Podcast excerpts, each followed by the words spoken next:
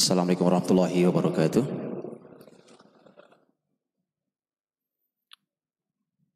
Alhamdulillahi hamdan kathiran tayyiban mubarakan fih.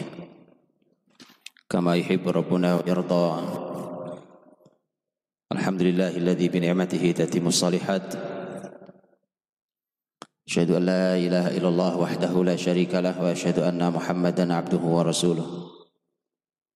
اللهم صل وسلم وبارك وأنعم على رسولنا وشفيعنا وإمامنا وقدوتنا وسيدنا محمد صلى الله عليه وسلم وعلى آله وأصحابه ومن تبعه بإحسان إلى يوم الدين.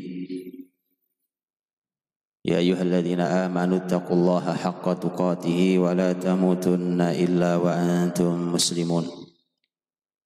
اللهم انفعنا بما علمتنا وعلمنا ما ينفعنا وزدنا علما. اللهم آت نفوسنا تقواها وزكها. أنت خير من زكاها أنت وليها ومولاها. أما بعد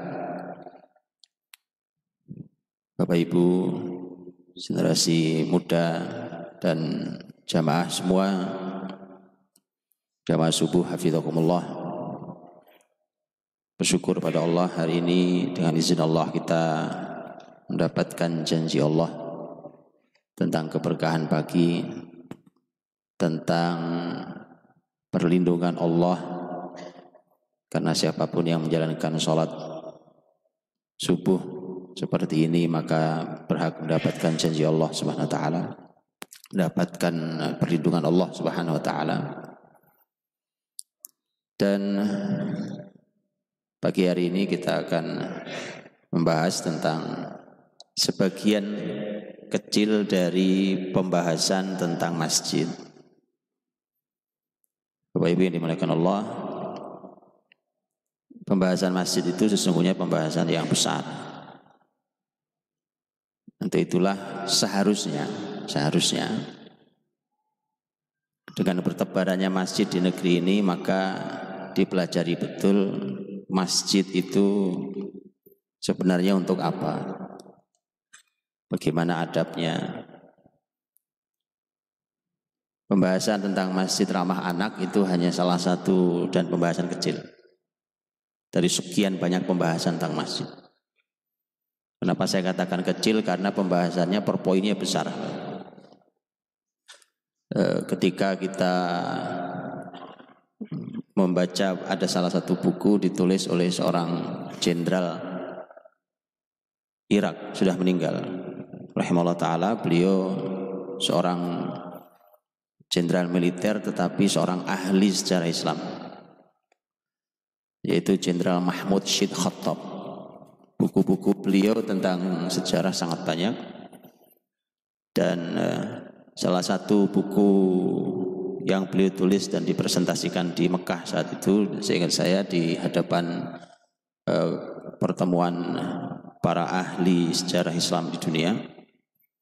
Salah satunya adalah buku beliau yang judulnya Risalah Risalah Al-Masjid Al-Masajid Al-Askariyah. Itu satu buku tebal sendiri karena beliau militer, beliau menulis tentang risalah militer masjid. Coba isinya apa buku setebal itu? Ratusan halaman buku hanya bicara tentang masjid ini punya tugas militer. Makanya ketika membahas masjid ramah anak ini cuma satu poin. Belum lagi poin yang lain nanti. Masalah di kita adalah kita harus belajar lagi tentang semua ini. Karena itulah maka Bapak Ibu dirahmati Allah ini adalah bagian cara kita untuk supaya bisa memakmurkan rumah Allah Subhanahu wa taala. Saya mulai dengan eh, gambar ini karena Bapak Ibu kenal gambar ini. Ini adalah aslinya Masjid Nabi SAW. Masjid Nabawi itu aslinya begini. Saya kenalkan sedikit karena nanti semua akan berhubungan dengan ini. Dan nanti saya tunjukkan bahwa masjid-masjid di dunia Islam itu membuatnya nggak lebih nggak kurang begini modelnya Pak. Mau dia sebesar apa pun, mau dia diukir kayak apa pun. Kenapa? Karena ini bukan sekedar model. Tetapi ada fungsi-fungsinya. Dan banyak fungsi yang hilang di masjid kita malah muncul fungsi lain yang nggak perlu ada. Ini langsung Masjid Nabawi. Masjid Nabawi nanti saya tunjukkan detailnya tapi saya kenalkan secara singkat. Ini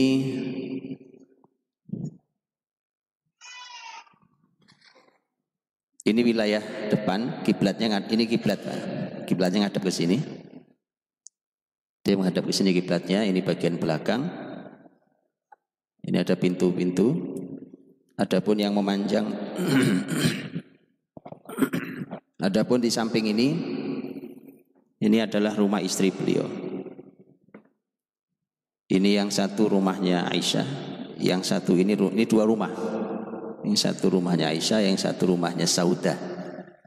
Karena waktu Nabi hijrah ke Madinah, Nabi bawa dua istri.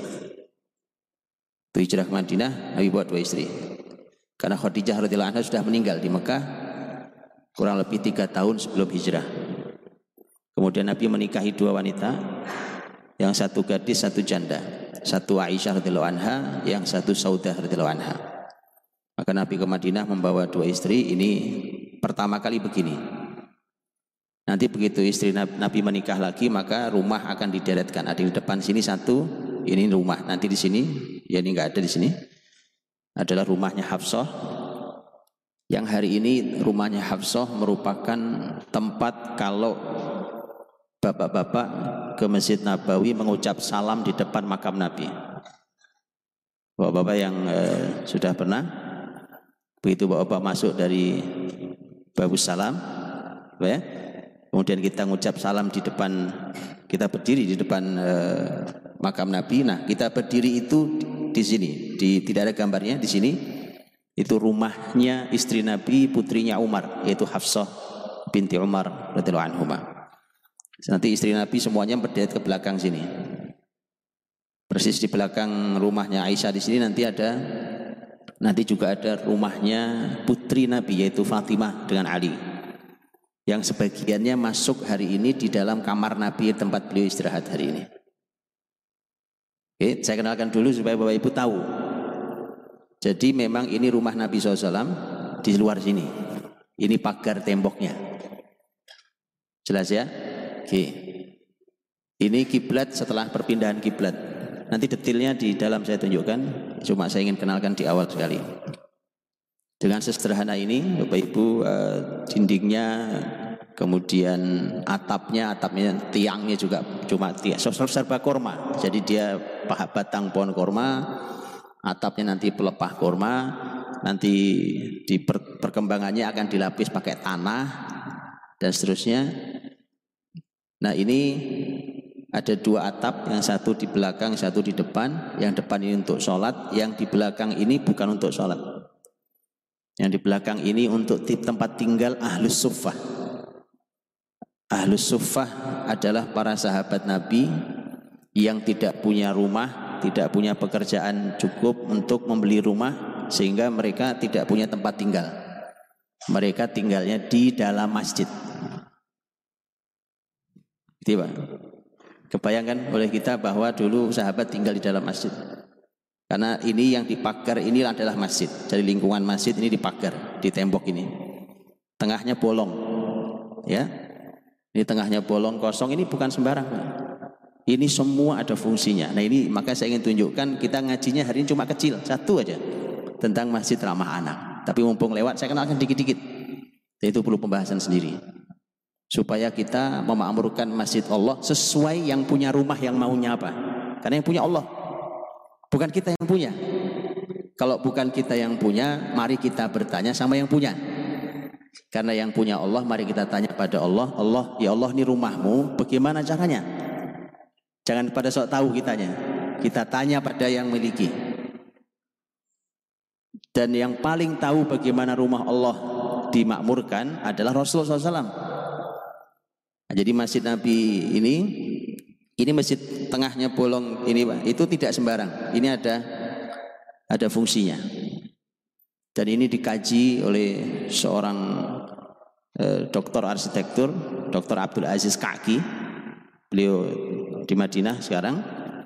Dr. Abdul Aziz Kaki, Hafizullah Ta'ala, itu beliau eh, yang yang salah satu yang diserahi untuk perkembangan mengatur perkembangan tata kota Madinah hari ini dan beliau mencatat semua perkembangannya dan penelitian dengan sangat detail sepanjang 25 tahun dibukukan dibukukan uh, dalam sekian jilid dan saya alhamdulillah mendapatkan hadiah dari beliau wakaf itu buku beliau semua buku beliau dan itu salah satu temanya adalah hanya salah satu jilidnya itu hanya bicara tentang masjid bicara tentang masjid uh, kalau nggak salah hampir seribu halaman hanya tentang masjid saja. Salah satu yang dibahas adalah lubang di tengah itu apa sebenarnya. Kenapa nggak ditutup, nggak di atap? Ternyata luar biasa fungsinya. Dari semua sudut fungsi. Dari sisi arsitektur, beliau ahlinya. Beliau bahas juga dari sisi arsitekturnya. Begitu ya, ini pengenalan dan Masjid Nabi sederhana. Masya Allah Masjid Al-Falah luar biasa kan. Hiban. Luar biasa kenyamanannya dibuat agar jamaah khusyuk ibadahnya.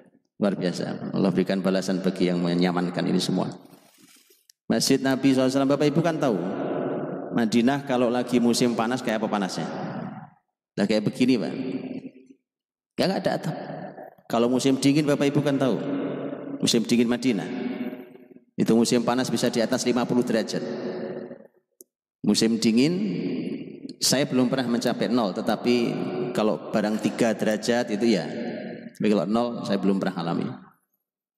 Salju, salju saya juga belum pernah alami kalau di Madinah. Mungkin ada yang pernah alami tapi saya belum alami. Nah, eh, jadi Bapak Ibu sesederhana ini, tetapi ini dalam pembahasan Islam, masjid itu adalah yang pertama dan utama. Dan dia merupakan pusat segalanya bagi muslimin segalanya. Termasuk contohnya adalah muslimin itu kalau mau membangun sebuah kota baru itu tidak tidak seperti kita hari ini pola bangunnya. Coba kalau kita ingin bangun sebuah kawasan baru atau bikin perumahan baru, apa yang dipikirin duluan? Kalau muslimin yang dipikir duluan masjid. Kalau kita masjid paling belakang ditaruh di fasum atau di fasos ya kan fasilitas umum fasilitas sosial kemudian tah diletakkan biasanya paling ujung yang paling tidak strategis oke okay? kemudian eh, itu pun terkadang sebagian harus berantem dulu sama pengembangnya baru dapat masjid betul ya? Sebagian begitu. Terus begitu kita berharap berkah. Di mana dapatnya? Muslimin itu hadirin ketika membangun kota-kota besar dunia yang sampai hari ini masih kita bisa lihat itu karena semua bermula dari Allah. Sebelum membangun rumah buat masyarakatnya, sebelum membangun rumah buat rakyat dan pemimpinnya, dibangun dulu rumah buat Allah Subhanahu wa taala. Itu muslimin. Menarik saya kemarin dari Kuwait, tata kota di Kuwait itu masih berjalan dengan cara itu. Karena waktu saya lewati sebuah kawasan kosong, jalannya sudah rapi, listrik sudah siap hanya ada satu masjid di tengah kawasan itu tapi kosong belum tidak ada apa-apa saya tanya teman-teman kok ini aneh kawasan ini kosong hanya ada satu masjid di tengah ditaruh di tengah. Teman-teman di Kuwait mengatakan begitulah. Di Kuwait ini kalau ingin membuka sebuah tempat kawasan pemukiman pamannya maka diselesaikan dulu infrastrukturnya. Listriknya airnya semua rapi dulu. Kemudian jalannya semua bagus rapi jalannya. Setelah itu masjid diletakkan di tengah kawasan. Plek. Begitu diletakkan di tengah kawasan nanti semua hal dari rumah sampai fasilitas umum semuanya hanya mengitari masjid dan selalu standar dan itu standar Islam semua Pak. itu semua meniru ini nantinya begitu masjid pasti ada standarisasinya nanti ada sekolah ada pasar, ada keamanan, banyak kantor-kantor keamanan, polisian apa segala macam. Maka fasilitas diberikan untuk perumahan-perumahan mengelilingi masjid itu.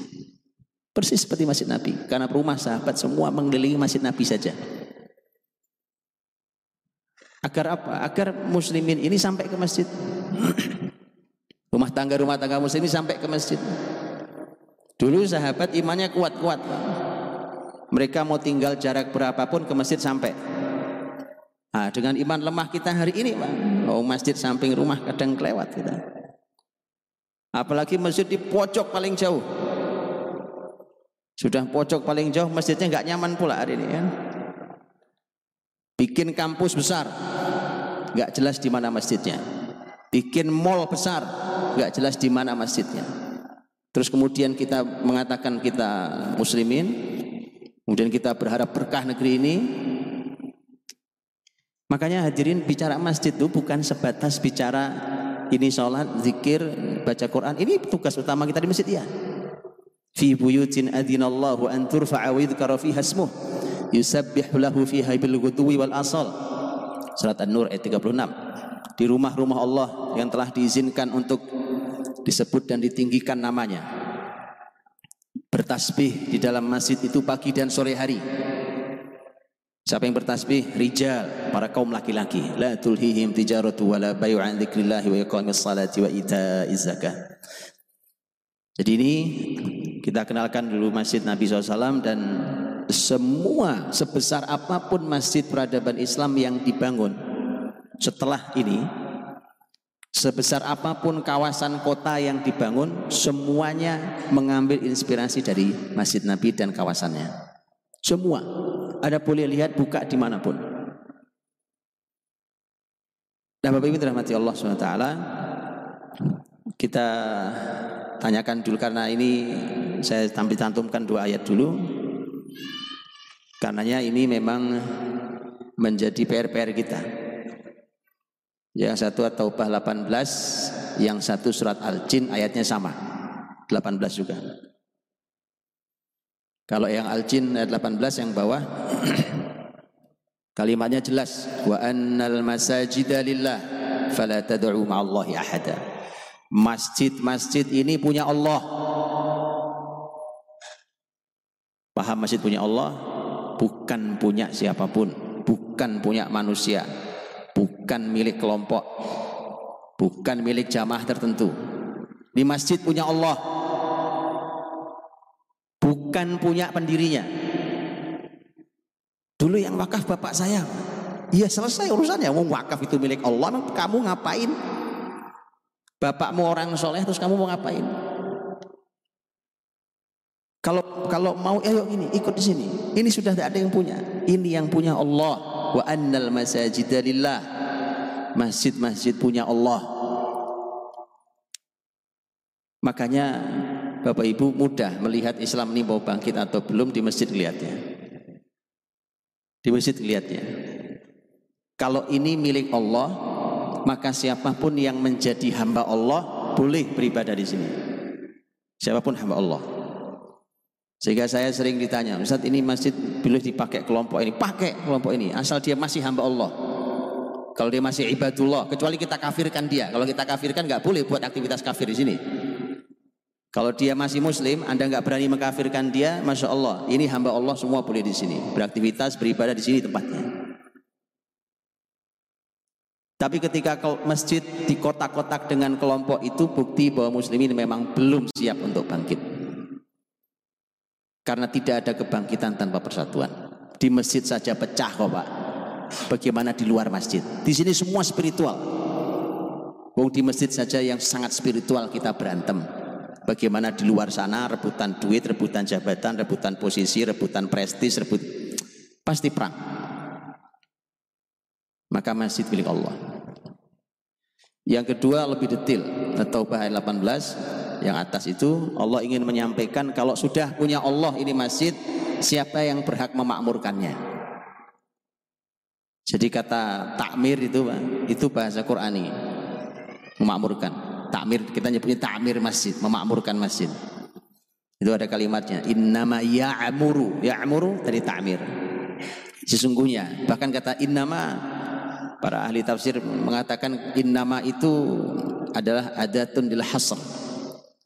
Artinya dia sebuah kata yang dipakai untuk membatasi. Di luar ini nggak boleh. Membatasi itu nggak boleh di luar ini. Hanya, bahasa kitanya hanya. Jadi yang boleh innama ya'muru masajid Allah. Yang boleh memakmurkan masjid Allah itu hanya. Jadi yang hadir ini apalagi pengurusnya Pak. Makanya susah kita ketika angkat pengurus masjidnya tidak pernah kelihatan di masjidnya. Bagaimana ceritanya? Apalagi ketua takmirnya. Rumah samping situ nggak pernah kelihatan di masjid. Kemudian diangkat jadi ketua takmir hanya gara-gara senior. Nggak masuk. Atau 18 mari kita baca. Ini masjid yang punya Allah. Aturannya mari kita tanya sama yang punya. Ya Allah subhanahu wa ta'ala. Innama ya'muru masajidallah Man amana billah wal yaumil akhir. Harus yang beriman pada Allah, beriman pada hari akhir. Wa aqamas shalah. Terus jaga sholatnya. Jadi takmir masjid itu pekerjaan yang oleh Quran dikasih syarat ketat, Pak. Kalau kerjaan lain nggak dikasih syarat di Quran, nggak dikasih ketat seperti ini. Beriman pada Allah, beriman pada hari akhir, mendirikan sholat, wa ataz zakah, bayar zakat, Pengurus masjid kok zakatnya payah. Wa ataz zakah. Jadi kalau mau pilih ke takmir gitu Pak, pengurus takmir itu bukan asal oh ini orang senior Pak kita pilih lah apa yang punya rumah begini ngasih aturannya Pak. Rumahku yang boleh memakmurkan yang begini orangnya. Jadi mari kita jangan ngatur, jangan ngawur sendiri. Ini rumahnya bukan kita yang punya, ini rumah Allah yang punya. Yang bayar zakat. Walam yakhsha illallah Syaratnya lima Pak. Dan dia tidak takut kecuali hanya pada Allah. Antum bayangkan itu. Jadi masjid itu, hadirin, kenapa kenapa masjid itu sangat strategis bagi muslimin? Di sinilah tempat orang-orang yang tidak punya rasa takut kecuali hanya pada Allah. Gak ada tuh takut sama posisi kegeser, jabatan hilang, posisi. Nah, gak masuk di sini, gak cocok jadi pengurus di sini. Gak cocok Anda memakmurkan masjid ini. Walam yakhsha illallah Makanya dari masjid itu lahir para mujahid Pak. Lahir orang-orang yang tidak punya rasa takut kecuali pada Allah. Enggak ada dunia itu enggak ada yang takuti. Ya yang begitu yang ngurus masjid. Yang begitu yang ngurus masjid Pak. Ini Allah yang bilang. Ini yang punya rumah yang bicara. Rumahku yang boleh yang begini yang makmurkannya. Begitu kata Allah kan. Walam yahsya illallah. Fa'asa ulaika ayyakunu minal muhtadin. Nah kalau sudah lima nih Pak. Syarat lima itu maka Allah Eh, berikan harapan mudah-mudahan kalau lima ini ada maka mereka orang-orang yang mendapatkan hidayah mendapatkan petunjuk Allah ditunjuki Allah jalannya dari masjid ini sampai keluar di kehidupan di luar masjid sana itu orang-orang yang mendapatkan hidayah Allah Nah itu susahnya ketika di luar sana orang-orang yang tidak ke masjid kemudian dia harus mengatur urusan umat yang besar maka tidak mendapat petunjuk Allah. Baik Bapak Allah. Jadi ini pondasi dasarnya dulu. Bahwa memang masjid ini ada yang punya, masjid ini Allah yang punya, maka kita atur sesuai dengan keinginan yang punya yaitu Allah SWT. Baik Bapak Ibu rahmati Allah. Uh, saya ingin setelkan singkat ini uh, agak panjang 12 menit kalau nggak salah, tapi saya tidak setelkan semua.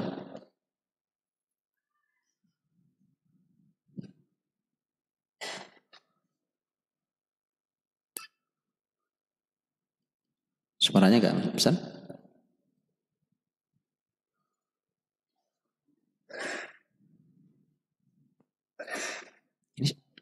Suaranya masuk deh.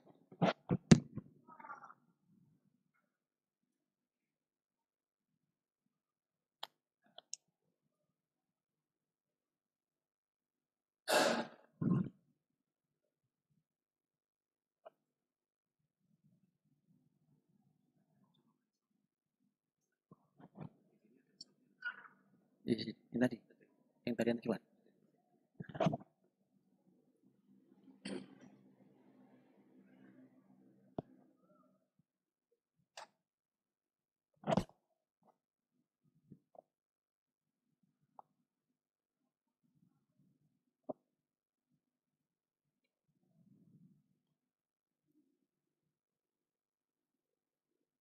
keluar. Bapak Ibu terima kasih sambil kita tunggu suaranya. Uh, Suaranya penjelasannya sebenarnya bahasa Arab. Uh, ini wilayah wilayah Kuba. Sini wilayah Kuba, jadi Kuba itu arah uh, selatan dari Masjid Nabawi karena Mekah di arah selatan. Di arah selatan sehingga Sebentar, coba cek. Masuk.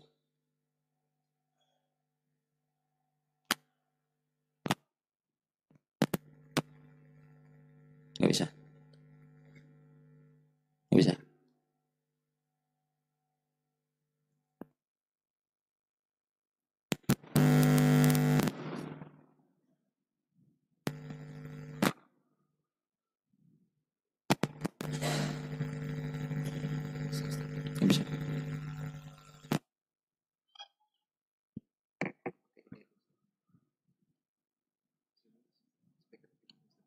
Tapi ini suaranya udah keluar enggak di sini. Di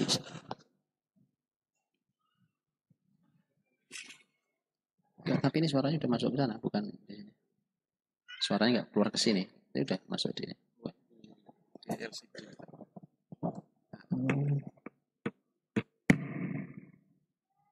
Ini. Baik, Bapak Ibu dirahmati Allah. Suaranya belum keluar di ini. Ini eh, kita tunjukkan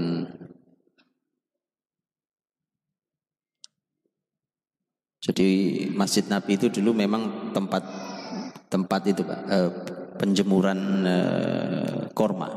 Apa tempat aslinya, kemudian juga ada beberapa kuburan dulu, kuburan orang-orang musyrik. Yang Bapak Ibu tahu itu dulu tanah milik anak yatim, kemudian dibeli oleh Nabi, kemudian diwakafkan Nabi. Makanya Masjid Nabawi itu wakaf. Ya, Dan eh, kemudian kuburan-kuburan itu dipindahkan, kuburan orang musyrik itu dipindahkan, kemudian dibangunlah Masjid Nabawi. Saya ingin eh, Bapak Ibu nanti itu asli awalnya kurang lebih ukurannya 70 zirok kali 60 zirok. 70 zirok. Satu zirok itu se, sehasta Pak. Sehasta. Ya. ya. Sekitar kurang lebih ya 35 meter kali 30 meter. Itu aslinya Masjid Nabawi. Asli Masjid Nabawi. Ya, dan itu ya kemudian di ya pembangunan gitu di tembok itu dibuat dari tanah itu ditumpuk ini data ini ya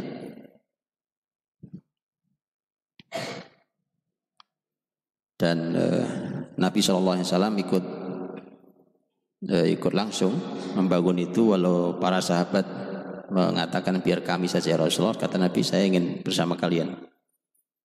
Dia ingin jadi Nabi turun langsung bangun masjidnya bersama para sahabatnya. Berkotor-kotor gitu ya berdebu-debu untuk uh, membangun. Dan ini yang sering dibaca Allah innal Aisyah Aisyah akhirah Allah marhamil ansar wal muhajirah. Itu sambil mereka membangun sambil bersair. Ini ketinggiannya ya. Ada tiga pintu. Ini pertama kali masjid pak ya. Ada tiga pintu itu timur ini barat nah ini selatan. Ya sebentar. Oke. Jadi pintunya dulu zaman Nabi ada tiga. Ini pintu yang yang kelihatan sekarang ini pintu timur. Bapak Ibu kalau ke Masjid Nabawi kebayang timur selatan barat utara? Nggak kebayang. Kiblatnya Madinah ke mana? Madinah itu ngadepnya sholatnya ke mana? Eh? Ke selatan. Kan Mekah di selatan, Pak. Jadi kalau Bapak Ibu sholat ke Masjid Nabawi, itu kiblat itu ngadepnya ke selatan. Bayang, Pak ya?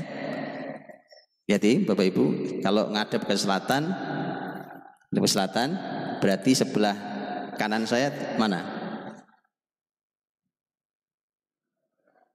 Hah? Barat. Sebelah kiri saya timur, berarti belakang saya utara. Ya. Nah, ini yang ada tulisan merah itu namanya Al-Jihah Syamaliyah itu utara.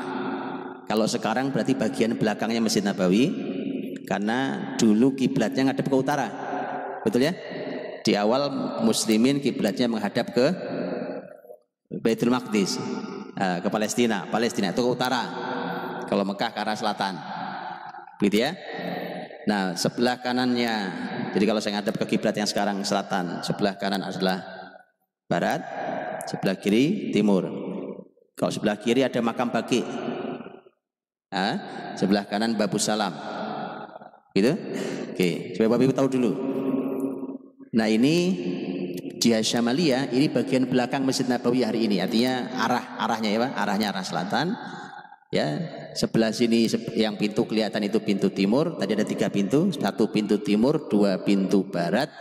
Yang bagian depan, yang tadi, yang bagian selatan, kok ada pintunya? Iya, itu waktu kiblatnya masih ke arah utara sini. Yang ke arah kiblat tidak dikasih pintu, itu ke arah kiblatnya. Bapak Ibu ya. Jadi al Syamalia ini adalah Eh, ini nanti akan berhubungan dengan posisi kita dan anak-anak kita masalahnya. Dan semua aktivitas di masjid. Gitu. Baik ya. Jadi ini itu adalah tiang-tiang yang dipancang. Eh, ada tiga soft. Awal cuma tiga soft. Dan dipancang ada enam. Berderet enam. Tiang-tiang pancangnya adalah uh, pohon korma. Pohon korma, di, ya kebayang ya Pak, ini timur, ini barat, ini selatan. Kiblatnya masih ngadap ke utara. Waktu kiblatnya masih menghadap ke Baitul Maqdis. Itu, itu dan Masjid Nabawi yang hari ini Bapak Ibu itu eh, yang aslinya, asli Masjid Nabawi itu hanya ini pelepah kurma untuk atapnya. Jadi aslinya Masjid Nabawi itu hanya sebesar raudhah. Raudhah hari ini ngelebar kalau kita hadap kiblat, ngelebar ke kanan sedikit, melebar ke belakang sedikit. Tadi 70 kali 60 ziro karena sebelah kirinya adalah makam Nabi kita hari ini. Ini rumah yang tadi saya bilang. Rumah Aisyah radhiyallahu anha, kemudian rumah nah itu rumah Aisyah dan rumah Saudah Saudah radhiyallahu anha. Dia apa? Nah, sampai kemudian nanti nah ini aslinya pembangunannya. Jadi begitu masuk ke masjid Bapak Ibu mau dari timur mau dari barat atau mau dari selatan menuju ke arah utara kiblatnya waktu dulu eh, ya yang diatapi itu yang bagian sholat saja. Sekali lagi yang tidak diatapi itu sampai hari ini masjid-masjid peradaban Islam yang besar ini saya tunjukkan gambarnya. Itu masih begitu dibolongi di tengahnya. Fungsi dibolongi itu macam-macam Pak. Termasuk di sana adalah kegiatan sosial para sahabat itu di ruang itu. Kalau mau sholat masuk ke ruangan itu sholatnya. Ya nanti kita tunjukkan. Ya, ini juga nanti akan memudahkan cara berpikir kita tentang anak-anak kita. Di mana mereka nanti itu ya ketika artinya memang masjid jadi tempat yang nanti nyaman sekali buat anak-anak kita. Oke. Perpindahan kiblat terjadi masyarakat Yahudi. Masyarakat Yahudi mereka uh, memprovokasi muslimin karena kerjaan Yahudi provokator dan mereka memprovokasi bahwa Uh, kalimat yang membuat Nabi tidak nyaman adalah walaupun kamu suka berbeda dengan saya wahai Muhammad dengan kami wahai Yahudi tapi sebenarnya kiblat kita kan sama kita kalau sholat ngadepnya ke Palestina kamu Muhammad ngadepnya juga ke Palestina dan ini bukti bahwa kami benar kata Yahudi bukti kami benar karena kalau kami tidak benar ngapain kamu kiblatnya sama dengan kita nah, itu membuat Nabi tidak nyaman maka Allah turunkan ayat untuk pindah kiblat. Qad nara taqalluba wajhika fis sama'i falanwalliyannaka qiblatan tardaha fawalli wajhaka al masjidil haram. Uh, di surat Al-Baqarah. Bahwa uh, kami melihat wahai Muhammad, nah ini perpindahan kiblat, Pak. Nah, ya. Jadi ini tambahi tetap nah dipancang tiga. Jadi buat tiga soft sama Nabi itu karena kebutuhannya baru tiga soft waktu awal-awal. Maka yang bagian depan tadi itu, bagian arah kiblat utara digeser ke arah diambil dua, dua soft dipindahkan ke pindahan kiblatnya. Sudah pindah kiblatnya, ya. Nah makanya ini yang hasil akhir tadi yang di foto depan Nah gitu. Ini bagian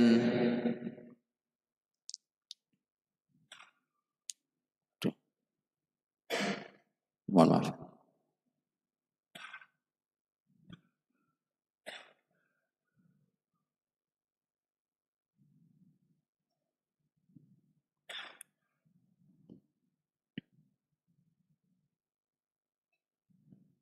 Oke, ini gitu Ibu. Nah, maka hasil akhirnya seperti yang gambar di depan tadi. Gitu ya. Kiblatnya sudah pindah ngadep ke arah selatan, kiblat yang hari ini. Arah utara sudah tidak lagi dipakai. Yang kemudian arah utara itu disisakan atap itu itu yang dipakai untuk tempat tinggalnya para sahabat yang tidak punya rumah. Sekaligus ini di awal-awal Madinah, awal-awal Madinah. Muslimin belum punya harta yang cukup sehingga sebagian nanti mereka-mereka yang tinggal di Sufah, Sufah sendiri sejarah sendiri, Pak. Karena Sufah itu nanti bukan sekedar bicara kemiskinan, Anda jangan bayangkan kemiskinan. Bapak Ibu tahu kalimatnya Umar bin Khattab radhiyallahu anhu. Umar bin Khattab radhiyallahu anhu ketika membandingkan dirinya yang sangat senior masuk Islamnya dengan sahabat-sahabat yang masuk Islamnya belakangan sekali, semisal Abu Hurairah. Abu Hurairah itu masuk Islamnya tahun 7 Hijriah. Artinya mulai, berinteraksi dengan Nabi tahun 7 Hijriah. Nabi wafat tahun 11 Hijriah. Artinya Abu Hurairah itu ketemu Nabi kurang dari 4 tahun saja. La Umar anhu kan dari Mekah masuk Islamnya. Tetapi hadisnya banyakkan Abu Hurairah nggak sebanding. Periwayatan hadis jauh lebih banyak Abu Hurairah. Dan ternyata kemudian Umar mengatakan, mengapa orang kayak Abu Hurairah itu ilmunya artinya periwayatannya lebih banyak daripada saya yang lebih senior karena kami ini sibuk dengan pasar. Nah kalau Abu Hurairah tinggal di Sufah, salah satu yang tinggal di Sufah, orang-orang Sufah itu itu fokus ngaji sama Nabi. Dan nanti semua jadi pemimpin besar dunia, Pak. Sekarang saja mereka tinggal di Sufah, nah, gitu, Pak. Nah, ini cikal bakal pesantren. Soalan Bapak Ibu pengen tahu, jadi makanya saya juga sedih. Di Indonesia ini ada saja orang aneh-aneh ngomong. Itu apa benar Pak? Anak-anak di, pesantren kan itu. Ada Pak yang ngomong gitu ada. Bahkan mohon maaf, mohon maaf Pak. Ini sampai juga ke telinga saya. Kalimatnya adalah apa? Uh, ada yang mengatakan bahwa uh, pesantren itu peninggalan sistem Belanda Pak. Subhanallah. Pesantren itu yang ngusir Belanda Pak dari negeri ini. Ya, Baik, Bapak Ibu, uh, itu sufah tadi, ya jadi, nah ini sudah mulai tumbuh itu di, jadi rumah istri Nabi pun jadi pindah pindah ini ya, tadinya kan kebayang Bapak Ibu ya, jadi rumah-rumah istri Nabi itu tadinya ketika kiblatnya menghadap masih ke utara ke Baitul Maqdis. Ya, rumah Nabi kan berarti di bagian kanan di luar masjid, di bagian kanan belakang. Betul? Begitu kiblatnya pindah, maka sekarang menjadi di posisi di depan, sebelah kiri tapi di depan. Kebayang ya? Di situ posisinya. Nah, makanya kemudian makam Nabi sekarang, barulah kemudian pembuatan eh, pembuatan mimbar apa sekarang dalam sejarahnya. Baik, sudah kebayang Bapak Ibu? Oke saya masukkan Bapak Ibu ke dalam Masjid Nabawi yang hari ini masih ada. Dan sebenarnya Bapak Ibu dirahmati Allah kalau Bapak Ibu ke Masjid Nabawi itu sebenarnya masih banyak sekali sejarah tapi sayangnya tidak bisa kita kita ini nggak paham sejarahnya sebelah mana. Jadi mestinya kalau ke tanah suci itu ada ibadah ya. Ada ilmu. Untuk semua untuk nambah iman. Yang harusnya begitu Baik. Nah, Bapak Ibu dirahmati Allah, saya nanti Bapak saya Bapak Ibu kalau yang umroh atau haji, kalau berkesempatan untuk menganalisa itu nambah iman, Pak. Selain ibadah kita. Ya. Sekarang ada perga, ada ada perubahan baru beberapa minggu ini. Perubahan posisi imam. Baru beberapa minggu ini, Januari ini putusannya uh, imam tadinya di depan sekali artinya di setelah raudhah kan masih ada beberapa soft dan imam pasti harus paling depan sekarang bagian depan itu dikosongkan sama sekali jadi tidak dipakai untuk sholat dia hanya dipakai untuk hanya dipakai untuk orang ziarah ke Rasul Shallallahu Alaihi Wasallam. Sehingga sholat itu batas paling depannya raudhah sekarang. Nah posisi imam sekarang itu imam menempati posisi mihrabnya Rasul. Nah, ini mihrabnya Rasul. Jadi posisi imam sekarang di sini, Pak. Ini mihrab Rasul. Ya, di sini sekarang posisi imam. Ini keputusannya baru beberapa eh, belum lama. Saya lupa tanggal persisnya tapi Januari ini. Atas usulan eh, Gubernur Madinah. Eh, Gubernur Madinah itu putranya Pak D Salman. Nah, Pak D Salman punya anak, salah satunya gubernur di ini, yang di eh, Madinah. Dia yang usul, kemudian dikaji oleh para ulama apakah benar atau layak atau pantas, malah kemudian disetujui oleh para ulama. Dan menjadi menarik sekarang malah imam posisinya di mihrabnya Rasul SAW. Mihrab Rasul ada di dalam di dalam rodo. Nah, jadi sekarang imam ada di dalam rodo. Ini, nah saya kenalkan singkat sebelum saya bacakan hadis-hadis Nabi tentang anak-anak. Bapak Ibu, supaya Bapak Ibu tahu kalau ke Masjid Nabawi itu tahu dapat banyak hal gitu, Pak. Ya, saya mohon banget Bapak Ibu kalau umroh sama haji itu mbok ya pulang tuh jangan bawa mitos bawa ilmu dan iman. Pulang dibawa mitos dibawa, cerita yang aneh-aneh dibawa, ini itu dibawa. Hal yang penting tidak diketahui, gunung magnet dikunjungi. Apa urusannya gunung magnet dengan ibadah hantum? Saya mohon maaf ini Pak, betul-betul saya mohon maaf ini. Betulan Pak. Nah, cuma wah-wah wah, wah. Saya, antum berangkat mau ngapain sih? Berangkat mau ngapain itu? Tujuannya apa? Nah makanya ini saya tunjukkan supaya Bapak Ibu tahu. Bapak Ibu kalau ke masjid masuk ke Raudhah karena asli Masjid Nabawi tadi Raudhah dan lebar ke kanan sedikit, ke belakang sedikit. Eh, Raudhah itu kalau saya ngadap ke kiblat sekarang sebelah kiri kan makam Nabi. Kan saya ngadap ke sana kan sebelah kiri saya makam Nabi. Ah, makam Nabi itu yang ini. Ini yang kotak ini makam Nabi. Ini ya. Ini kiblatnya arah ke sana. Ya, sana ini mihrab nih, nomor dua ini, ini nomor dua kecil nih. Itu mihrab ini. Yang panjang ini, ini mimbar. Ya, mimbar Nabi SAW. Yang sekarang juga dipakai menjadi mimbar khutbah eh, oleh para khotib. Saya mau kenalkan nih Pak, ini dikasih nomor nih. 3, 4, ini 6, 7, 8, ini tiang-tiang. Ini tiga tiang berderet ini nempel di pagar di pagar makam Nabi hari ini.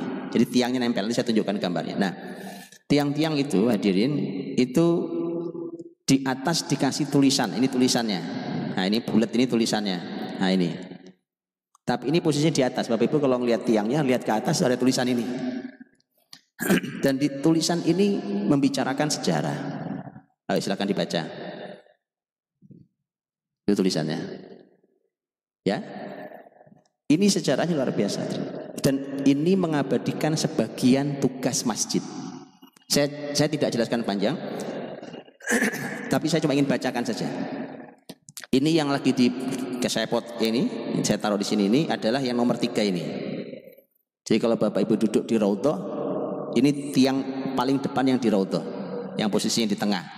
Kalau dihitung dari pagar makam Nabi ini satu, dua, tiga. Oke, ini ini tulisannya ini di atasnya. Ini tiangnya nih. Ini tiangnya. Nah, ini tiangnya nih. Ini mihrab Nabi yang sekarang di tempat imam juga dan ini tiangnya. Tulisannya hadihi ustuanah Aisyah. Ini ustuanah, ini tiangnya Aisyah. Oh, Aisyah. Kenapa Aisyah di sini? Hah? Kenapa ada Aisyah di sini? Hadihi ustuanah, itu tulisannya hadihi ustuanah Aisyah. Ini tiang Aisyah. Bukan Aisyah duduk di situ, bukan. Justru tempat ini dulu duduk-duduknya para sahabat muhajirin, sahabat-sahabat asli Mekah, duduk-duduknya di tiang ini. Loh kenapa dinamakan tiang Aisyah? Aisyah yang berkata, kata Aisyah, andai masyarakat tahu, andai orang-orang tahu keutamaan tiang ini, maka mereka akan berebut tiang itu walau dengan saling mengundi di antara mereka.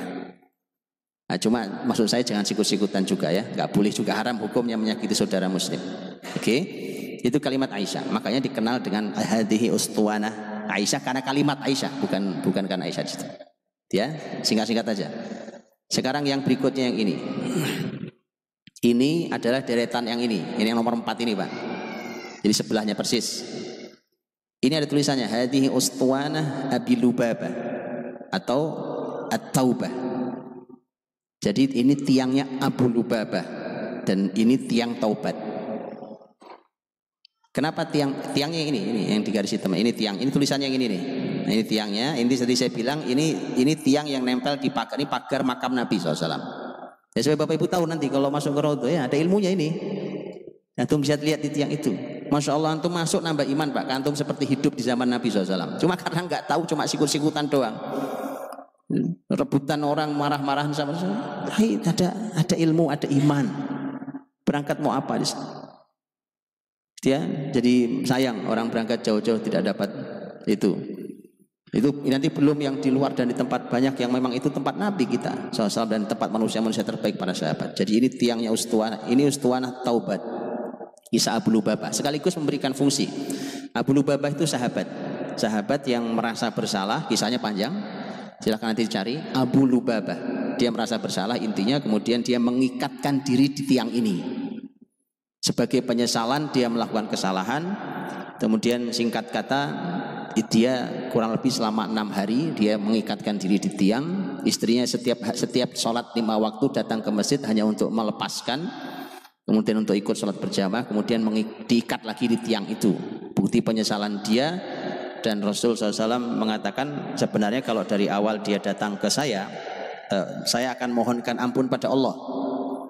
Tetapi karena dia mengikatkan diri maka saya tidak mungkin melepaskan sampai Allah memaafkan.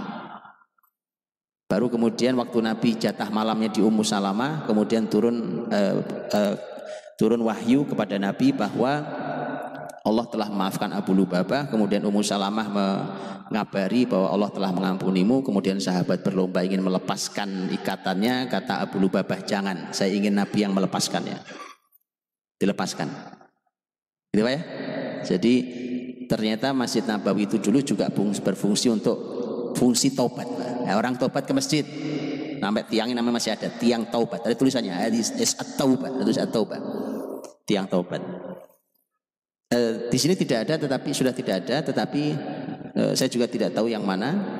Tetapi dulu juga ada pola pengikatan lain. Ini yang ikat mus, ini Muslim mengikat dirinya karena nyesal ingin tobat pada Allah. Nanti ada tokoh, tapi tokoh kafir, Pak, diikat di masjid oleh Nabi dan Muslimin. Namanya Thumamah bin Uthal. Diikat tiga hari di masjid, Pak. Dia ditawan, begitu ditawan diikat di masjid oleh Nabi. Kan dia otomatis ngelihat muslimin beribadah di masjid. Yang sholat, yang zikir, yang baca Quran, yang ngaji kan gitu. Nabi pinter banget memang Pak, Insya Allah. Jadi setiap pagi begini didatangi Nabi. Sumamah apa kabarnya? Nah, karena orang kafir Pak bahasanya jawabannya ya nggak enak kalau ditanya baik-baik jawabannya nggak enak. Kata Sumama eh, Muhammad bukan ditanya apa kabarnya bukan baik-baik nggak gitu. Muhammad kalau kalau kau bunuh aku, kau bunuh orang yang uh, punya kehormatan. Jadi aku orang terhormat. Tapi kalau kau kalau kau maafkan, kau lepaskan aku, maka engkau melepaskan orang yang tahu balas budi. Oh, bahasanya pemimpin.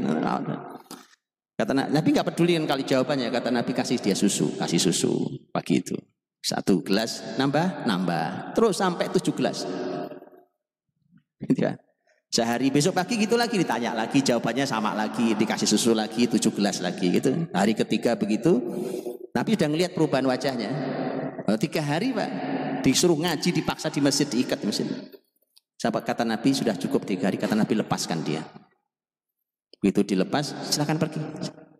Dia bingung saya disuruh pergi itu doang nggak dewa apa ini pergi pergi pak. Keluar dari masjid Nabawi pergi menjauh gak lama kembali lagi pak terlihat baru habis mandi kemudian berkata asyhadu alla ilaha illallah wa asyhadu anna muhammad rasulullah. Saya makanya waktu kapan? Oh kemarin ngaji di Kuwait. Di Kuwait jamaah Indonesia nanya gimana Ustaz? Ibu-ibu nanya gimana Ustaz ini? Suami saya begini begini begini. Saya bilang gampang bu. Ikat aja di masjid. Nah iya lah Loh, orang kafir tiga hari dapat hidayah, Bu. Suami Anda kan orang muslim yang baik, ikat di masjid. Ini beneran saya jawab ya. Di nggak tahu kemarin dinaikin di YouTube sama teman-teman mengikat suami di masjid pada iseng-iseng aja di Eh, maksud saya paksa bawa ke masjid kan. Masjid sekarang nggak ada tiangnya sih Pak Iban. Baik, gitu ya. Jadi fungsi-fungsi masih berfungsi. Jadi ternyata makanya para ahli ilmu mengatakan ternyata dulu cikal bakalnya penjara untuk itu di masjid itu ternyata mengikat umus eh, Sumamah bin Usal tadi itu mengikat orang kafir ditaruh di masjid. Ikat di masjid itu orang kafir. Tawanan perang. Dan memang jahat orangnya. Sumamah itu jahatnya luar biasa. Sebelum masuk Islam ditangkap itu kan karena jahat Pak. Memerangi, membunuh itu kerjanya dan mengganggu muslimin sekali. Kemudian beliau masuk Islam. Ya. Ini tiga yang berderet. Ini Pak. 6, 7, 8. Saya tunjukkan itu. 6, 7, 8. Yang ini Ustuanah Sarir.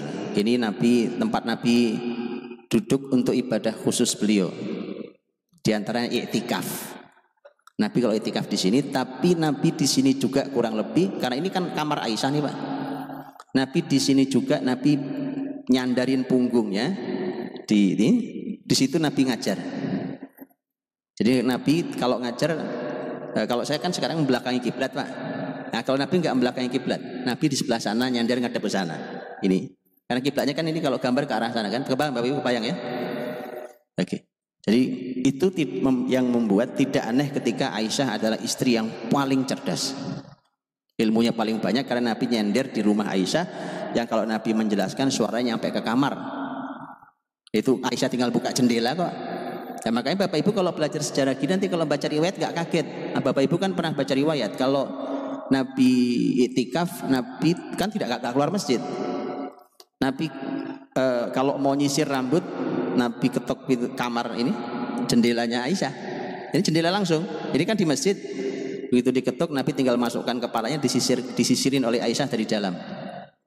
Ah gitu ya. Karena di situ rumahnya beliau. Kebayang ya? Ya. Memang enak rumah samping masjid itu. Yang tengah tiang ini harus, harus itu security pak.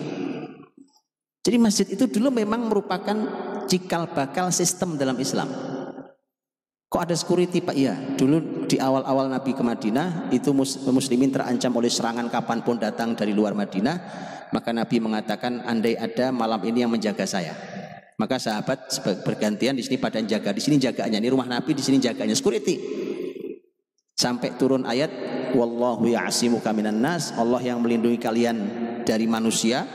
Setelah itu Nabi berkata sudah cukup, kalian tidak perlu jaga saya lagi karena sudah Allah yang jaga saya. Nah, yang belakang ini ustuanah ufud. Ufud itu utusan. Ufud itu utusan, Pak. Tamu. Nah, jadi tamu dulu diterima, tamu negara ini, Pak. Tamu diterima di masjid. Oke. Nah, ini saya ceritakan Bapak Ibu supaya kita tahu bahwa jadi boleh Anda boleh buat gedung maunya gedung tamu negara dipisah sendiri penjara dipisahkan penjara ada tadi. Tempat ngaji kan ini tempat belajar. Nabi kan tempat sekolahan sekolah kampus. Anda boleh bikin gedung tapi jangan di, jangan disingkirkan masjidnya. Jangan disingkirkan masjidnya dan harus selalu terhubung dengan masjid. Rusak negara jauh dari masjidnya. Rusak sekolah pendidikan jauh dari masjidnya. Penjara juga makin rusak jauh dari masjidnya. Begitu kan Nabi begitu. Nah, kemudian sampai hari ini pun masjid masih difungsikan dengan cara itu hadirin. Bapak Ibu masuklah ke Masjid Nabawi hari ini masih berfungsi. Bapak Ibu tahu tak? Di dalam Masjid Nabawi itu sampai hari ini, Pak, itu ada sekolah, ada kampus di dalam masjid. Bapak Ibu pernah tahu belajarnya di mana anak-anak? Bukan anak-anak yang sore bukan itu kalau itu itu bukan sekolah. Ini sekolah SD kalau kita kayak SD kayak SMP SMA gitu ya kalau yang anak-anak banyak ngaji melingkar-melingkar itu, itu e, mereka hanya setoran Al-Quran kalau itu. Bukan yang itu. Bahkan kampus di dalam masjid. Sampai hari ini. Di masjid, baik di Masjidil Haram ataupun di Masjid Nabawi. Jadi memang pendidikan itu di sini. Gitu ya. Nah, termasuk Bapak Ibu kan bisa lihat sampai hari ini. Bagaimana anak kecil-kecil pada duduk di masjid di rumah Allah. Mereka belajar menuntut ilmu. Itu fungsi masjid masih bisa dipakai sebenarnya. Seperti itu polanya. Baik. Eh, saya cuma tunjukkan gambar-gambar ini yang Masjid Nabawi hari ini Pak Bu ya. Eh, saya cuma ingin menunjukkan ruang bolong tadi itu semua ada. Sampai sekarang Masjid Nabawi juga masih dipertahankan. Ini ruang bolong yang di tengah kan. Ini kan bagian depan ini payung depan yang bagian dalam kemudian payung eh, belakang ada dua payung ini yang bolong di tengahnya. Nanti Bapak Ibu lihat saya tunjukkan masjid berbagai negara. Sama, ini ruang bolong di tengah itu ada. Ini sudah masuk areal masjid di kotak sudah. Ya, ini bagian tengahnya. Ini ini ini di wilayah Tunisia. Ini Mesir. Ini dua masjid yang berbeda. Ini dua dua masjid yang berbeda. Ini Damaskus. Ini Turki. Sama kan? Semua modelnya sama Pak. Jadi bukan sebuah kebetulan. Sampai terakhir Turki itu kan belakangan memimpinnya. Masjidnya aja masih begitu modelnya. ya, tapi harus ngaji ini bukan waktunya. Ini belum. Saya belum ngaji kenapa tempat itu bolong. Supaya kita tahu ternyata memang masjid itu dulu memang luar biasa fungsi-fungsinya, ya. Oke, sekarang saya mau bacakan uh, hadis hadis ini waktunya sampai jam berapa Pak Iban? Ini jangan, jangan sampai terus sampai zuhur.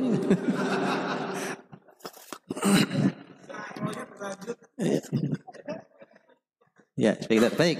Yuk, Bapak Ibu dirahmati Allah.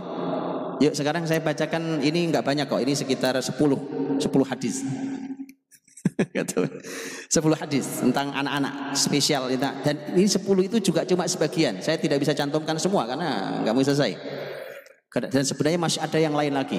Jadi saya cantumkan yang ini ada 10 hadis Nabi. Uh, yang pertama ini, Bapak Ibu. Silakan dibaca.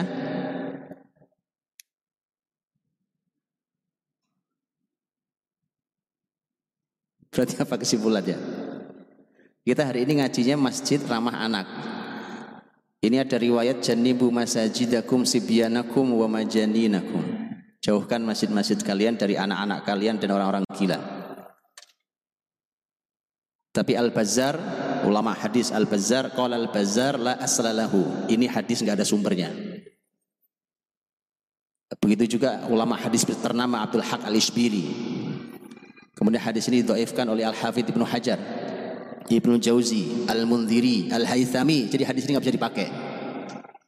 Jadi besok kalau ada yang bacakan hadis ini, tolong disampaikan hadis sudah ditoifkan oleh sekian banyak ulama hadis. Paham ya? Karena begini Bapak Ibu, saya di nggak jauh dari sini juga di wilayah Jakarta Timur juga. Saya ngisi sebuah, sebuah masjid besar. Ada pertanyaan dari jamaah Ustadz, benar tidak? Karena kami kemarin ada pengajian dari seorang Ustadz bahwa anak-anak tidak boleh masuk masjid. Alasannya anak-anak belum sunat. Saya bilang apa urusannya sunat pak? Kalau belum sunat Ustadz berarti dia bawa najis. Saya bilang memang Anda nggak bawa najis. Anda tuh bawa najis semua. Yang dinamakan najis itu kalau keluar dari badan Anda, Wong belum keluar, dia juga bersuci. Toh anak-anak kita bersuci. Ya. Jadi masih ada begitu Pak. Masih ada Ustadz menyampaikan bukan di kampung, di Jakarta Timur sini Pak. Bukan di kampung sana yang tidak ada, bukan. Di sini di Jakarta Timur sini Pak. Menyampaikan itu. Pertanyaan ke saya begitu. Betul tidak Ustadz? Nah, kemudian saya bacakan hadis-hadis yang mau saya sampaikan ini. Nah ini kalau ada yang mengatakan ini sudah selesai ya. Kalau ada yang membawakan hadis ini hadisnya doif tidak bisa dipakai. Bahkan Al-Bazzar, Abdul Haq Al-Ishbili itu mengatakan la aslalahu. Kalau la aslalahu itu lebih lemah dari doif. Bukan sekedar lemah, tapi memang nggak ada sumbernya. Nah, ya. Oke, saya sampaikan yang sohe-sohe. Satu, sambil ambil inspirasinya tentang generasi ini. An Shaddad radhiyallahu anhu qol kharaja alina Rasulullah SAW dari Shaddad radhiyallahu anhu. Beliau berkata, Kharaja alina Rasulullah SAW fi ihda salatai al-ashi salatai al-ashi zuhur awil asr wa hamilu hasanan au husainan. Suatu hari Nabi SAW uh, keluar menemui kami di salah satu salat uh, zuhur atau asar. Artinya syaddad lupa. Ini zuhur atau asar yang jelas salah satunya. Sambil membawa Hasan sama Husain. Siapa Hasan Husain? Cucu beliau Hasan Husain dibawa. Rumahnya tadi, sampingnya tadi itu. Hasan Husain dibawa. Fataqaddaman Nabi. Nabi maju ngimami. Sahabat. Fawada'ahu inda qadamihi. Diletakkan tuh anak di kaki beliau. Bapak Ibu supaya Bapak Ibu tahu Hasan Husain umurnya berapa waktu itu. Di sini tidak disebutkan peristiwanya kapan, tetapi usia Hasan Husain itu Bapak Ibu, waktu Rasul wafat. waktu Rasul wafat, usia Hasan usia Hasan itu kurang lebih sekitar 8 tahun. Kurang lebih. Sekitar ya sekitar 8 tahun. Kurang lebih sekitar 8 tahun usianya Hasan. Husain lebih muda setahun. Itu Rasul sudah wafat. Nah kalau makanya masih kecil Pak dia di peristiwa-peristiwa. Jadi Bapak Ibu kalau membaca peristiwa Nabi dan Hasan Husain, Nabi dan Hasan Husain, Hasan Husain itu usianya di bawah 8 tahun peristiwanya. Semua peristiwanya di bawah 8 atau bahkan kalau Husain lebih muda lagi 7 tahun ke bawah. Paham ya? Nah, di bawah sama Nabi masih kecil nih, ditaruh di kakinya Nabi ngimami, nggak sholat sendiri loh, supaya nanti ada yang mengatakan, oh Nabi mungkin sholat sendiri pak itu sama anak, tidak, lagi ngimami. Kalau di sini imam begitu besok jamaah protes. Itu emang nggak bisa Pak Imam anaknya ditaruh di rumah aja. Kita ini tadi saya sudah bilang di awal kenapa saya perpanjang di depan. Kita ini ngatur masjid, Pak masjid ada yang punya, bukan kita yang punya. Ada yang punya, Allah yang punya. Mari kita atur sesuai yang memiliki, sesuai keinginan yang memiliki masjid. Ya, Hasan Hussein dibawa, Nabi maju ke depan, siap ngimami, taruh di kaki Nabi. Fasolla, Nabi sholat. Fasajada sajdatan atolaha.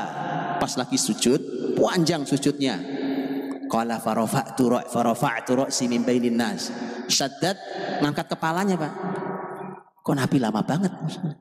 Diangkat kepalanya. Berarti kan ngimami, Pak. Bukan sendiri sholatnya. Ngimami sahabat, sujud lama sekali. Fa'idha sabi ala dhahri Rasulillah. Ternyata itu si Hasan Husain itu naik ke punggung Nabi. Wahuwa sajid, Nabi lagi sujud. Faraja'atu ila sujudi. Saya balik sujud lagi, wong Nabi belum angkat sujud kok. Saya, saya pikir ada apa? Karena sahabat tuh khawatir betul dengan Nabi Pak. Jangan-jangan terjadi apa-apa. Kalau terima wahyu oke, okay. tapi kalau sampai sakit atau apa, sahabat sangat khawatir. Falam makodo Rasulullah SAW salat ketika selesai sholat, kawalan nas. Nah orang lain yang kan pada nggak tahu, yang tahu kan saya sendiri tadi kan. Yang lain nggak ada yang angkat. Orang pada nanya, ya Rasulullah, innaka sajadta sajdatan ataltaha hatta dhanana annahu qad hadatha amrun au annahu yuha ilaik. Ya Rasulullah tadi kau sujud lama sekali. Sampai kami khawatir terjadi apa-apa denganmu atau kamu terima wahyu. Jangan-jangan karena Nabi kadang terima wahyu dalam keadaan apa pun. Qala kullu dzalika lam yakun. Enggak, dua-duanya tidak. Peristiwa juga enggak ada apa-apa, enggak ada peristiwa sakit atau enggak ada, wahyu juga tidak. Lakin ibnir tahalani, tapi ini anakku ini naik ke punggungku.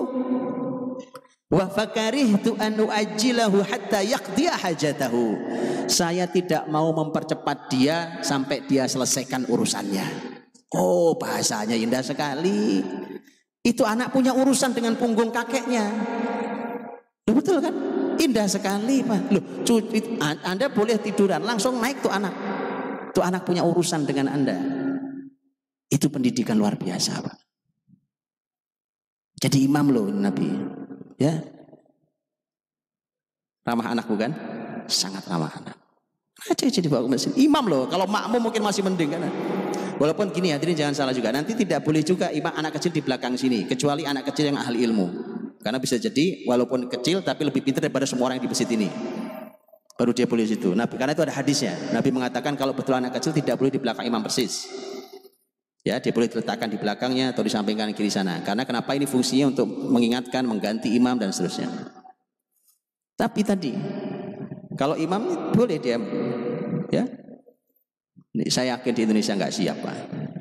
Saya juga nggak tahu kenapa nggak siap. Pun Rasul melakukan kok nggak siap. Memang masjid kita buat aturan sendiri.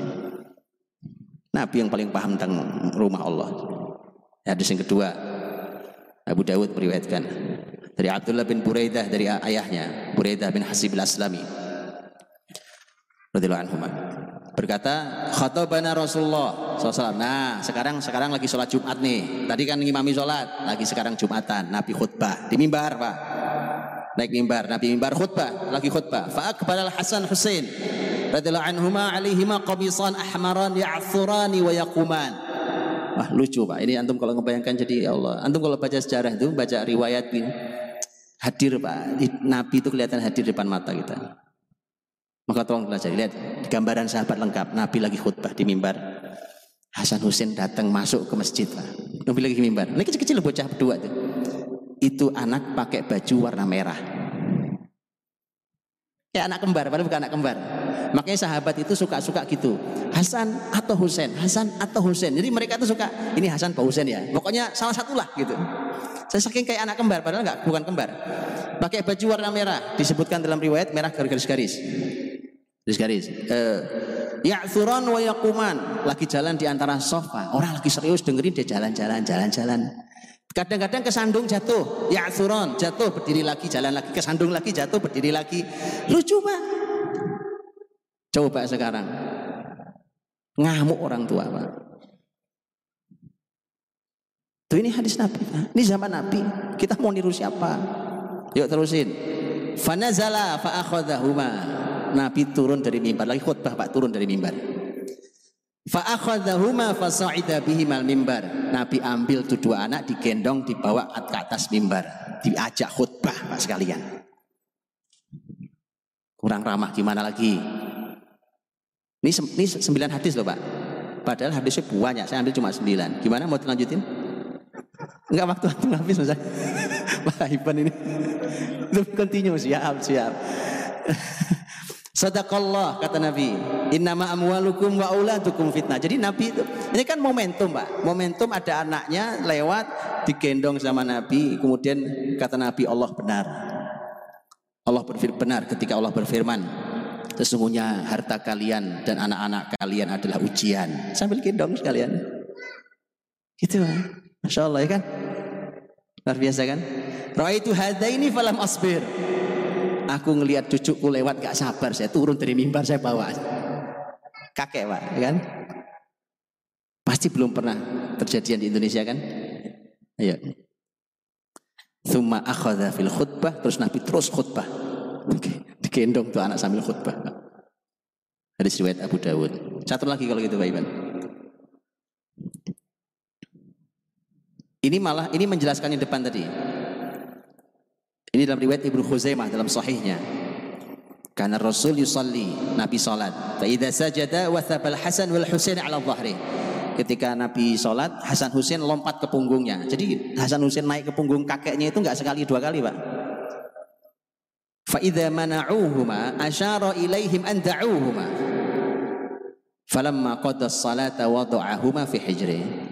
Jadi pernah Nabi sholat eh, dan saat kalau tadi ngimami pak, kalau ini terlihat beliau tidak sedang ngimami. Pas lagi di masjid Nabi sholat, Hasan Husain loncat naik ke punggung kakeknya ini. Kemudian para sahabat terlihat mau mengambil anak itu, Nabi sambil sholat ngasih isyarat jangan ambil. Sambil sholat pak, ambil tahan, jangan ambil dia, biarkan dia naik di situ, Begitu selesai sholat, anak itu digendong, didudukkan di pangkuan Nabi Shallallahu Alaihi Wasallam. Didudukkan di sini sambil Nabi duduk.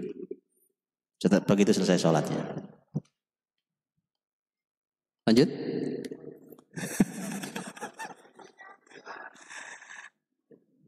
Tapi intinya gini aja Pak, intinya memang masjid itu Bapak Ibu ada aturannya. Alhamdulillah di Indonesia ini banyak persatuan-persatuan, perkumpulan-perkumpulan masjid. Mestinya begini, detailkan detailkan betul sampai masjid negeri ini betul-betul menghasilkan. Saya betul-betul menghasilkan. Ya. Nah, ini salah satunya. Jadi eh, saya ini karena kesannya negatif Pak. Jadi saya ini sampai tidak hilang sampai hari ini. Saya pernah sholat juga di Jakarta Timur, sholat Jumat waktu itu Pak. Masjid besar, lebih besar daripada ini saya ingat saya. E, Jumatan penuh, memang anak-anak di belakang berisik Pak. Ini juga masalah. Di belakang itu dia mereka berisik. E, khotbah belum mulai, si pembawa acara masjid tamirnya kelihatannya berdiri ngambil mic. Hoi anak-anak, kalau berisik pulang aja. Saya pikir dia mau ngumumin apa gitu pak. Itu saya sedihnya berkepanjangan sampai hari ini pak. Tidak begitu caranya bersama anak-anak. Siapa yang tanggung jawab? kalau anak-anak trauma dengan masjidnya. Kalau anak-anak rusak di kemudian hari karena jauh dari cahaya Allah, apa bapak itu mau tanggung jawab? Tidak begitu. Anak-anak mungkin salah. Mungkin salah karena mungkin belum diajarkan adab ke masjid oleh orang tua dan sekolahannya. Tapi tidak begitu caranya berinteraksi sama anak. Yang lebih sedih lagi ada pak. Sedih lagi ada. Kan sebelum naik mimbar kan diingatkan Ya kan? Dia suka dibacakan hadis itu. Ya kan? Barang siapa yang berkata ketika imam khutbah maka uh, sia-sia Jumatannya kan begitu. Lah, itu di belakang pada ngobrol Bapak waktu khotib naik mimbar.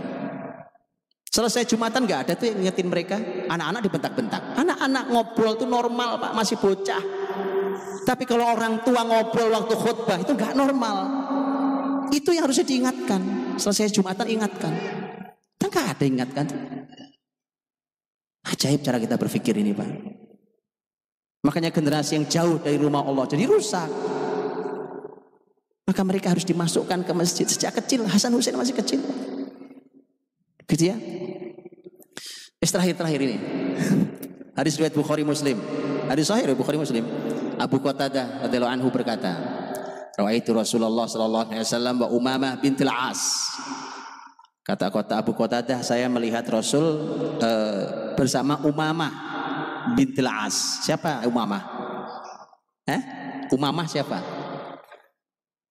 Enggak ada yang kenal Umamah. Nah ini Pak. Umamah itu cucu Nabi juga.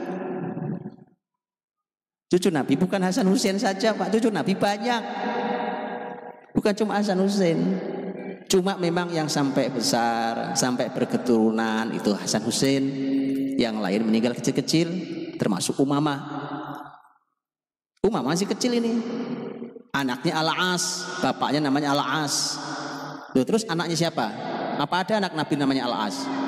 Ada. Ini anaknya siapa? Zainab. Zainab putri Nabi. Nabi punya putri, putri Nabi yang paling besar namanya Zainab. Nah ini putrinya Zainab. Ibnatu Zainab binti Rasulillah, putrinya Zainab. Ala atikihi, jadi Nabi Rasul Rasul masuk ke masjid, itu Umamah digendong di sini pak, ditaruh di pundak sini, dibawa masuk masjid. Masih bocah kecil Umamah. Faida roka ini perempuan, Umamah itu perempuan. Faida roka ya nanti masuk masjid terus Nabi sholat. Nabi sholat, faida roka. Jadi sholat itu sambil digendong pak. Faida roka wadoaha. Kalau Nabi ruko takut jatuh maka diletakkan dulu baru ruko. Faida wa ida rofa minas sujud aadaha. Kalau Nabi bangun dari sujudnya digendong lagi. Terusin sholatnya. Gitu Pak ya. Jadi kalau ada yang melakukan sekarang saya sudah suka lihat orang tua orang-orang ada yang melakukan itu, tolong jangan antipati. Ini aliran apa? Ini Rasul, bukan aliran. Itu aliran sungai sebelah situ, Pak. Antum senang banget ngomong aliran, saya heran. Sudah cukup hentikan diilmui semuanya. Ini Rasul, hadis sahih riwayat Bukhari dan Muslim. Gitu ya. Karena kepala kita ini terciptakan untuk berantem. Padahal kita disuruh bersatu. Oke, jadi jangan antipati, Pak. Cukup ya? Masih panjang, cukup insya Allah. Ya, Barakallahu fikum, mudah-mudahan ada yang bisa kita ambil hikmahnya, begitu nyamannya eh, anak-anak kita ada di masjid dan sebenarnya masih banyak inspirasi lain insya Allah di lain waktu. Bisawab, saya kembalikan Pak Hiban. Masya Allah. Jazakallah khairan Ustaz Budi. Luar biasa ya apa yang beliau sampaikan. Dan kami sebagai pengurus sebetulnya kalau kami mendeklar sebagai pengurus masjid Enggak cocok lah. Sebetulnya kami ini pelayan masjid. Al-Falah ini ingin menjadikan masjid ini kita ramah. Jadi kami sangat senang apabila putra-putri Bapak cucunya diajak serta ke masjid. Biarlah mereka lari-lari di masjid. Itu justru menjadikan uh, keindahan bagi kita semuanya. Karena mereka itulah yang nantinya akan kita harapkan menjadi generasi-generasi penerus kita semuanya. Jamaah yang kami hormati, dalam rangka meningkatkan uh, kenyamanan Masjid Al-Falah Pengurus juga sedang merencanakan untuk mengganti konblok depan. Alhamdulillah tangga sudah mulai dipasang. Uh, konblok depan kemarin sudah disurvei. Untuk tahap pertama itu hanya halaman sebelah timur saja, memerlukan biaya kurang lebih 60 juta rupiah. Uh, kami memakai konblok yang uh, standarnya bagus, yaitu merek uh, Intercon dan ini sudah ISO. Kenapa kami pilih yang bagus? Supaya kualitasnya juga lebih uh, maaf maaf lebih awet karena kami berharap ini bisa puluhan tahun dipakainya. Dan mudah-mudahan ini akan menambah keindahan dan kenyamanan masjid kita. Untuk itu berapapun juga infak dari jamaah kami terima. Kami ingin memberat, membuat gerakan 10 ribu aja, wakaf 10 ribu. Silahkan mau ambil 10 lembar, 20 lembar, satu lembar pun juga kami terima. Insya Allah kajian berikutnya hari Senin Ba'da Maghrib bersama Ustadz Bobi Herwibowo menghafal Al-Quran semudah tersenyum. Silahkan juga untuk bisa hadir dan kami berharap Ustadz Budi ini kajian ini berlanjut. Mudah-mudahan ada waktu dan kita doakan mudah-mudahan Ustadz Budi Asyari senantiasa diberikan kemudahan dan kesehatan.